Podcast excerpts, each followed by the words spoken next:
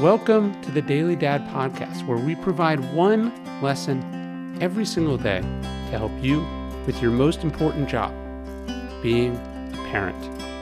I'm Ryan Holiday, and I draw these lessons from ancient philosophy, modern psychology, practical wisdom, and insights from parents just like you all over the world. Thank you for listening, and we hope this helps. Sometimes it's good to acknowledge our biases. And one of the biggest biases in our lives right now is our kids. Not just a bias in the sense that we prefer them, but a bias like one of those ones that cognitive behavioral scientists point out that prove we're totally and utterly irrational. We love our kids, and love makes us crazy. It is irrational, and that's okay. In Hermann Hesse's beautiful novel Siddhartha, the title character who had spent his entire life in the solitary pursuit of enlightenment suddenly finds himself a father. This changes him, makes him feel all sorts of things he had never felt before, feelings that in so many ways he had denied and pushed away for so long as part of his spiritual journey.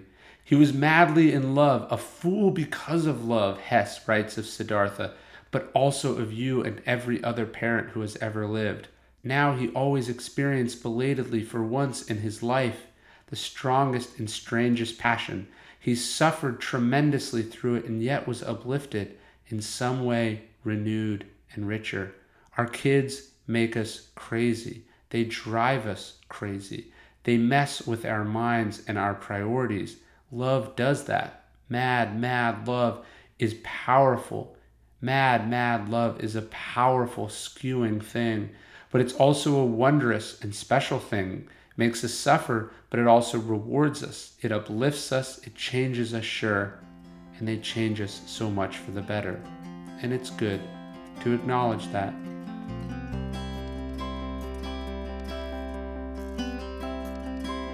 Hey, you're listening to the Daily Dad Podcast, one meditation a day inspired to help you do your most important job, which is be a great father.